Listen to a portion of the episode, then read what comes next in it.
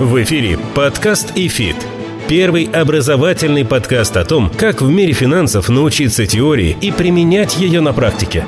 У микрофона кандидат экономических наук, доцент ВАВТ и РАНХиГС, преподаватель ИФИТ Олег Абелев и основатель ИФИТ, участник финансового рынка России с 1992 года Алексей Примак. Всем здравствуйте, друзья! Всем добрый день! В эфире подкаст «ИФИТ». Как всегда, на волнах этого образовательного подкаста, я неспроста сказал образовательного, мы говорим о том, что такое инфраструктура финансового рынка, что такое инвестирование и что такое финансы инвестиций, причем с разных сторон, с разных подводных камней. Я бы сказал, говорим не только о видимой, но и подводной части айсберга. Сегодня меня зовут Олег Абелев, как и всегда, но в роли Алексея, который немного подустал и уехал отдохнуть в отпуск. Сегодня в роли Алексея в этом подкасте наш коллега, с которым мы уже делали один из предыдущих эпизодов подкаста «Фит». Кстати, дорогие друзья, можете обязательно слушать, писать нам комментарии, все, что вас интересует, любые негативные, позитивные эмоции, мы все примем, пишите нам на сайт, в телеграм-канал, на электронную почту, обязательно прочтем. Так вот, сегодня мы говорим с Аланом Зарасом, с которым мы уже в одном из предыдущих эпизодов говорили про золото. Алан, привет. Привет, Олег. Доброго времени суток,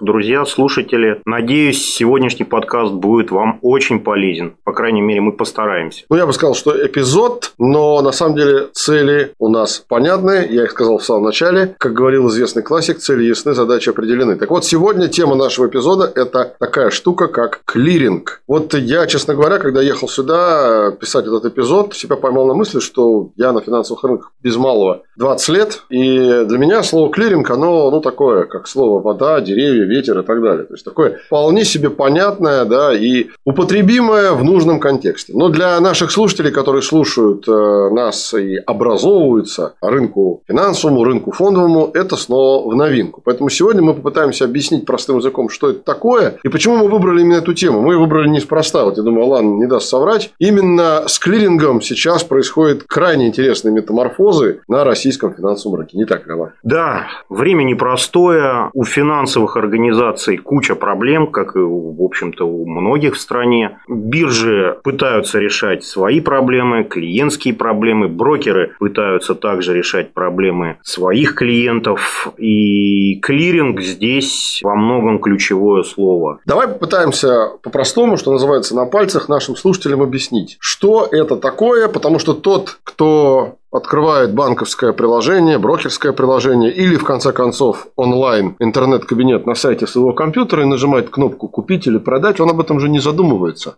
А в этот момент происходит много всего интересного. Алан, давай начнем вот с чего. Что происходит в тот момент, когда клиент хочет купить или продать ту или иную бумагу с точки зрения клиринга? Поясню сейчас. Во-первых, всегда на бирже идет обезличенная торговля. И всегда стороной сделки у клиента выступает не какой-то конкретный другой контрагент, а именно биржа у любого участника торгов контрагент всегда биржа. Значит, если бы этого не было, само понятие организованной торговли бы просто не существовало. Это был бы внебиржевой рынок, где каждый знает друг друга и заключает сделки, видя друг друга. Ну, кстати, надо сказать, что такой рынок существует. Да. И более того, обороты в мире на этом рынке гораздо больше, чем на биржевом. Изначально торговля любыми активами, в том числе и ценными бумагами, валютой и так далее, она, конечно, была на внебиржевом рынке, но мир не стоит на месте. Для чего появился биржевой рынок? По сути, а, для того, чтобы понять, зачем нужен клиринг, нужно объяснить одну простую вещь. Любые сделки на бирже, в отличие от любых сделок вне биржи, которые вы осуществляете, они унифицированы и стандартизированы. То есть, э, говоря по-простому, есть определенный стандарт, которому должна удовлетворять каждая из сторон сделки, покупатель и продавец. Да, происходит следующее. К примеру, простейшая ситуация. Я купил у тебя ценных бумаг, Олег, на 100 тысяч рублей, а ты купил у меня других ценных бумаг на 50 50 тысяч рублей. Вот вместо того, чтобы мы с тобой по этим двум сделкам рассчитывались бы сами, перечисляли друг другу деньги, ценные бумаги, биржа, конкретно клиринговая организация этой биржи, берет и перечисляет от меня к тебе 50 тысяч рублей. И все. И мы больше этим вопросом не заморачиваемся. Это проблема биржи провести расчеты. Таким образом, мы получаем, что клиринговая организация биржи – это та организация, которая занимается расчетами по сделкам. Это важнейшая функция биржи. У биржи несколько функций. Торговая – дать доступ к торгам. И расчетная торговой функцией занимается одно подразделение биржи, а вот расчетными функциями занимается как раз клиринговая организация. Конкретно в России это НКЦ. Национальный клиринговый центр, да, абсолютно правильно, Алан, ты говоришь. Я думаю, что по биржам мы, наверное, будем делать еще отдельный эпизод. Да, да, безусловно. А сегодня я хотел все-таки сосредоточиться именно на клиринге. Я хотел бы сказать, что, наверное, это святая святых деятельности любой биржи, потому что без правильно и своевременно проводимых расчетов вообще никакая биржевая стандартизированная торговля невозможна. И вот, казалось бы, все так просто для нас с тобой, да, как для не знающих друг друга. Это мы с тобой сейчас сидим в эфире, здороваемся, пожимаем друг другу руки. Но в реальности, если мы работаем на бирже и чего-то друг у друга покупаем, то в отличие от вне биржевого рынка, где мы должны друг друга знать, ну, желательно, да, на биржевом рынке мы можем друг друга не знать. Это и есть преимущество стандартизированной торговли, она анонимна.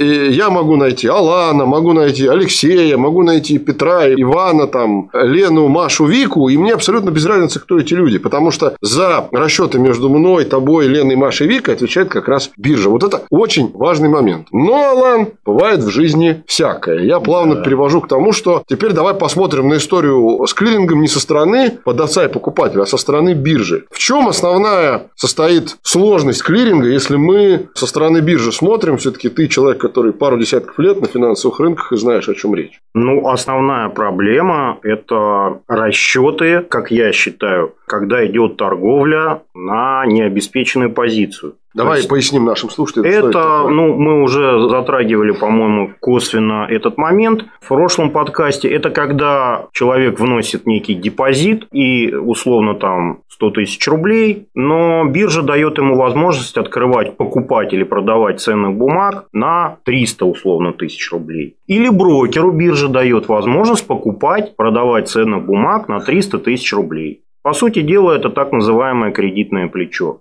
Вот здесь точка напряжения всегда. Потому что в моменты рыночных всплесков волатильности эффект финансового рычага, он способен сработать для одних в плюс, а для других ровно так же в минус. Давай я поясню, что эффект финансового рычага – это понятие, оно не имеет отношения к деятельности биржи, как появившееся на нем. Это понятие широко, мощно, полное и всеобъемлющее. Оно появилось далеко не на биржах и гораздо раньше. Оно означает следующее. Оно означает, что до какого-то момента компания, физическое лицо, государство, неважно кто, какой-то контрагент, который с кем-то торгует чем-то на рынке, может для этих операций у кого-то брать либо активы, либо деньги в займ. И до какого-то момента это даже хорошо, потому что использование заемных денег до определенного их количества в сделке увеличивает прибыль того, кто их занимает. Но только до определенного момента. После этого начинается один простой процесс. Расходы по обслуживанию займа превышают доходы от сделки, на которую эти займы привлекаются. Классика жанра – это умение определить четко эту грань. И вот этот вопрос не праздный ни для биржи, ни для покупателя, ни для продавца. И очень правильно многие брокеры, вот я знаю, поступают, когда они просто по некоторым активам в виде ценных бумаг просто говорят, мы вообще в займ деньги на покупку этих активов не даем, либо вообще эти активы в займ не даем. А когда брокеров спрашиваешь, почему, они говорят, повышенный уровень риска. Потому что есть вероятность, что стоимость этих активов сильно изменится. Верно? Да, абсолютно так. Есть определенные списки, они утверждаются биржей. Брокер не может их изменять в сторону уменьшения, но он может их изменять в сторону увеличения. И такое бывает, что у брокера список жестче, чем даже у биржи. Вот, именно. Подкаст ИФИТ.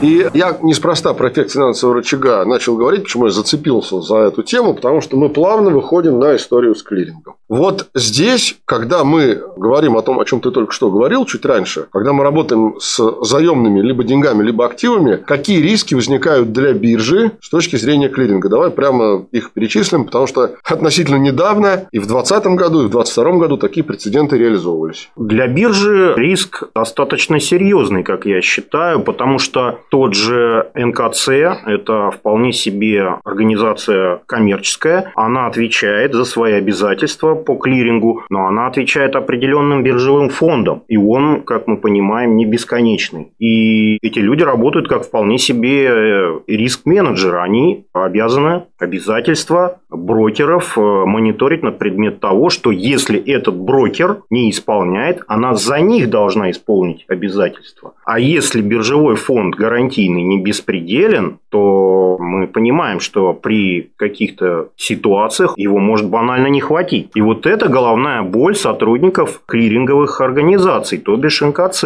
А давай мы обязательно скажем нашим слушателям, а из каких средств вот этот вот гарантийный фонд биржи формируется, о котором ты только что сказал? Его вносят, э, насколько я понимаю, участники биржи. То есть участники биржи, это, давайте тоже поясню, это все те брокерские компании, которые имеют лицензию на профессиональную деятельность с ценными бумагами и аккредитованы в регулятором в качестве участников биржи, да, то есть участников биржевой деятельности. На сайте каждой биржи, любой, не обязательно российской, любой биржи есть список участников. Да. И вот эти участники, я так понимаю, какими-то да. долями пропорционально да. Да. Именно так. Э, вносят э, средства в этот Я фонд. немножко поясню. Значит, у нас э, в России двойственная, так сказать, градация брокеров сложилась. Первая – это лицензия Центрального банка. Без нее вообще брокерская деятельность невозможна незаконно. А второе, этот лицензированный брокер, он может быть членом биржи, а может и не быть. Это уже желание брокера. А есть такие прецеденты? Их много, маленькие брокера. По сути, это субброкеры. Это довольно накладно быть членом биржи. Это обязательства, это расходы, это опять же взносы в гарантийный фонд. Поэтому не все брокера, обладающие лицензиями, они являются членами московской биржи. Ты скажи, ну я не спрашиваю сколько, потому что, понятно, это невозможно помнить. А это публичная информация,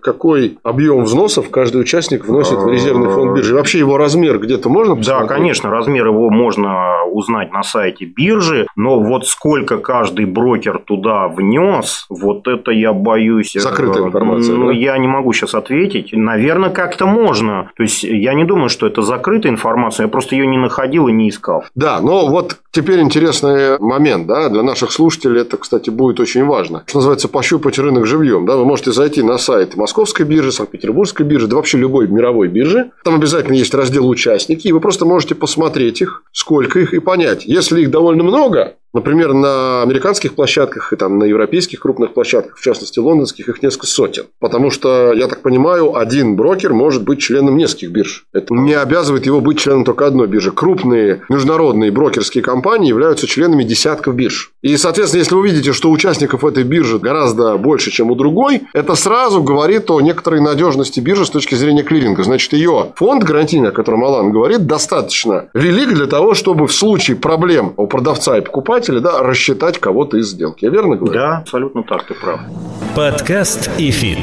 А вот теперь давай перейдем непосредственно к тому, какие могут реализоваться риски. Это мы так сейчас все вроде так сладко, красиво рассказываем и медом мажем. Вроде так все хорошо работает. Март 2020 года. Цена на нефть становится отрицательной. Мы сейчас не будем говорить о причинах этого, потому что это тема отдельного эпизода, почему так произошло. Для меня до сих пор загадка. Я тебе объясню обязательно в одном из будущих эпизодов. Я разобрался в этой теме, могу объяснить. Ну, давай мы это оставим для будущих э, эпизодов. Итак, цена отрицательная. Насколько я помню, в а, максимуме, он же в скобочках минимум, была цена минус 40. Я хорошо помню, как я сидел на стуле, смотрел на биржевой терминал и просто щипал себя за все возможные части тела, когда видел, когда цена на фьючерсы марки WTI шла так 5, 4, 3, 2, 1, 0, 5. Вот ты щипал, а я фотографировал. У меня теперь для внуков есть как бы, что вспомнить. Вот, видите как. И показать. Так вот, а давай мы-то щипали, фотографировали, умилялись, смеялись, ахали-охали. А вот, мне кажется, сотрудникам НКЦ да, было не до смеха. Да, да, я думаю, да. Вот что произошло с точки зрения клиринга? Давай Ну, я не могу достоверно утверждать. Как ты я думаешь? Там не был, но я думаю, что произошло следующее. У брокера есть клиенты. Это мы уже знаем. Так вот, для биржи брокер – это такой же клиент, как для брокера его клиент э, обычный человек. И биржа, она не видит клиентов этого брокера. Она видит только общую позицию, денежную и бумажную, угу. именно брокера. Угу. И если какие-то клиенты брокера или сам брокер. Никто же не запрещает брокеру заниматься собственными операциями. У него такая есть лицензия дилерская, кстати говоря. По маржинальным требованиям. Это именно требования, которые да, заемные. Заемные. Скажем так, на грани возможного, допустимого, а такие параметры, они отслеживаются биржей, они известны. Биржа имеет право принудительно закрыть всю ту позицию брокера или часть позиции, которая выходит за рамки допустимой, исходя из риск менеджмента самих сотрудников НКЦ. Вот и произошло, скорее всего, следующее, что клиенты каких-то брокеров или сами трейдеры угу. брокеров заигрались с плечами и допустили такой момент, что по условиям обслуживания брокера НКЦ, сотрудники НКЦ имели право принудительно закрыть часть или все позиции такого брокера. Что, собственно говоря, и было сделано. А как их можно закрыть, если они имеют отрицательную цену, вот эти активы? Для меня вообще понятие отрицательной цены загадка, но ага. как-то это было сделано. И, видимо, это, я знаю, что там были иски со стороны брокеров, клиентов брокеров. Именно вот этот момент, видимо, и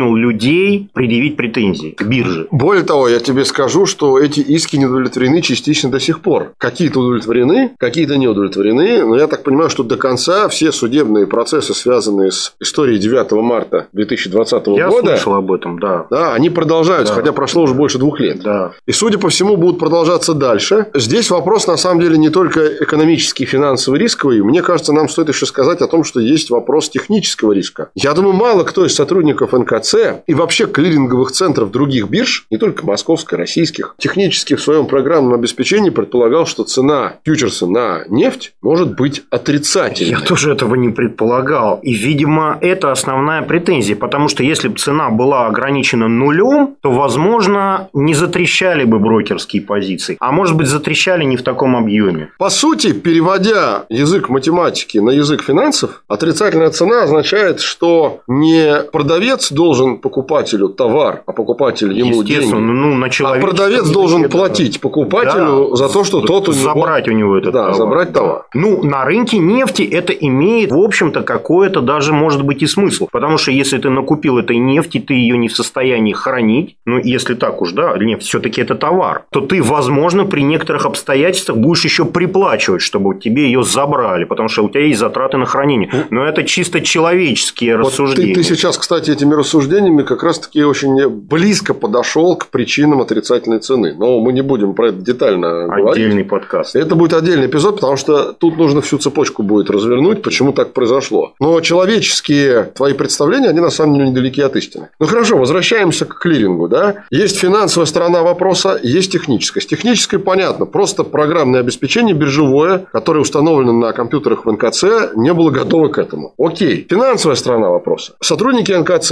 в какой-то момент начинают понимать, что вот этого размера гарантийного фонда не просто хватит. начинает не хватать для того, чтобы рассчитать всех участников этих сделок. И, очевидно, так и произошло, раз появились судебные иски к бирже, потому что Национальный клиринговый центр – это юридически часть биржи. Да. То есть, биржа стала ответчиком. Вопрос. Мы сейчас говорим не про биржу даже, а скажи мне, пожалуйста, как ты видишь в дальнейшем развитие клиринговой деятельности в связи с тем, что произошло в марте 2020 года? Будет ли возможность есть в будущем у, допустим, э, биржи и у НКЦ какие-то еще задействовать инструменты, чтобы, во-первых, увеличить размер этого фонда, может быть, надо повысить взносы для участников, либо наоборот сказать, такие-то инструменты подлежат клирингу ровно, строго, вот в таком объеме. И это ваш риск. Все, что свыше, из своего кармана. Как ты думаешь? Ну, тут сложно сказать. Я-то вообще-то по профессии трейдер, управляющий, не рисковик. Но я бы шел по пути сопоставления вот волатильности рынков и дисконтов. Дисконт объясню, что такое. Давай. К примеру, я брокер, я хочу купить ценную бумагу, покупаю ее, скажем, ОФЗ на миллион рублей. Потом я хочу еще купить это ОФЗ. Биржа мне дает такую возможность купить еще на 2 миллиона. Потому что у меня есть залог. Мой миллион в виде ОФЗ.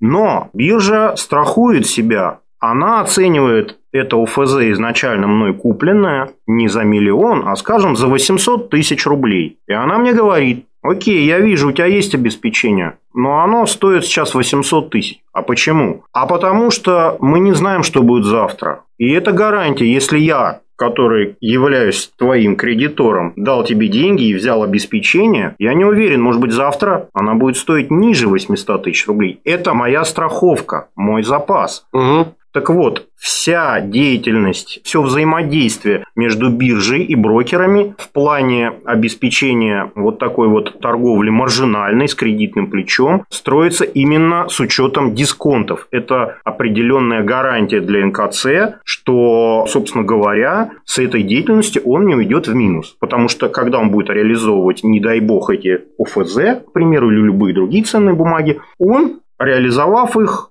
получит живой кэш, которым он будет, собственно говоря, чувствовать себя как биржа вполне нормально. Так вот, на мой взгляд, это самая большая проблема рисковиков, потому что занимаются, это отдельная специальность на фондовом рынке, риск-менеджер. Самая большая проблема рисковиков – это сопоставить текущую волатильность рынка с величиной дисконтов. Я думаю, ни одна диссертация на эту тему была защищена, но проблем от этого меньше не становится в такие вот ситуации, которые мы вот разбирали. Я думаю, что мы и про риски тоже будем, наверное, отдельные эпизоды делать, потому что риски бывают разные, да? Да. Подкаст ИФИТ.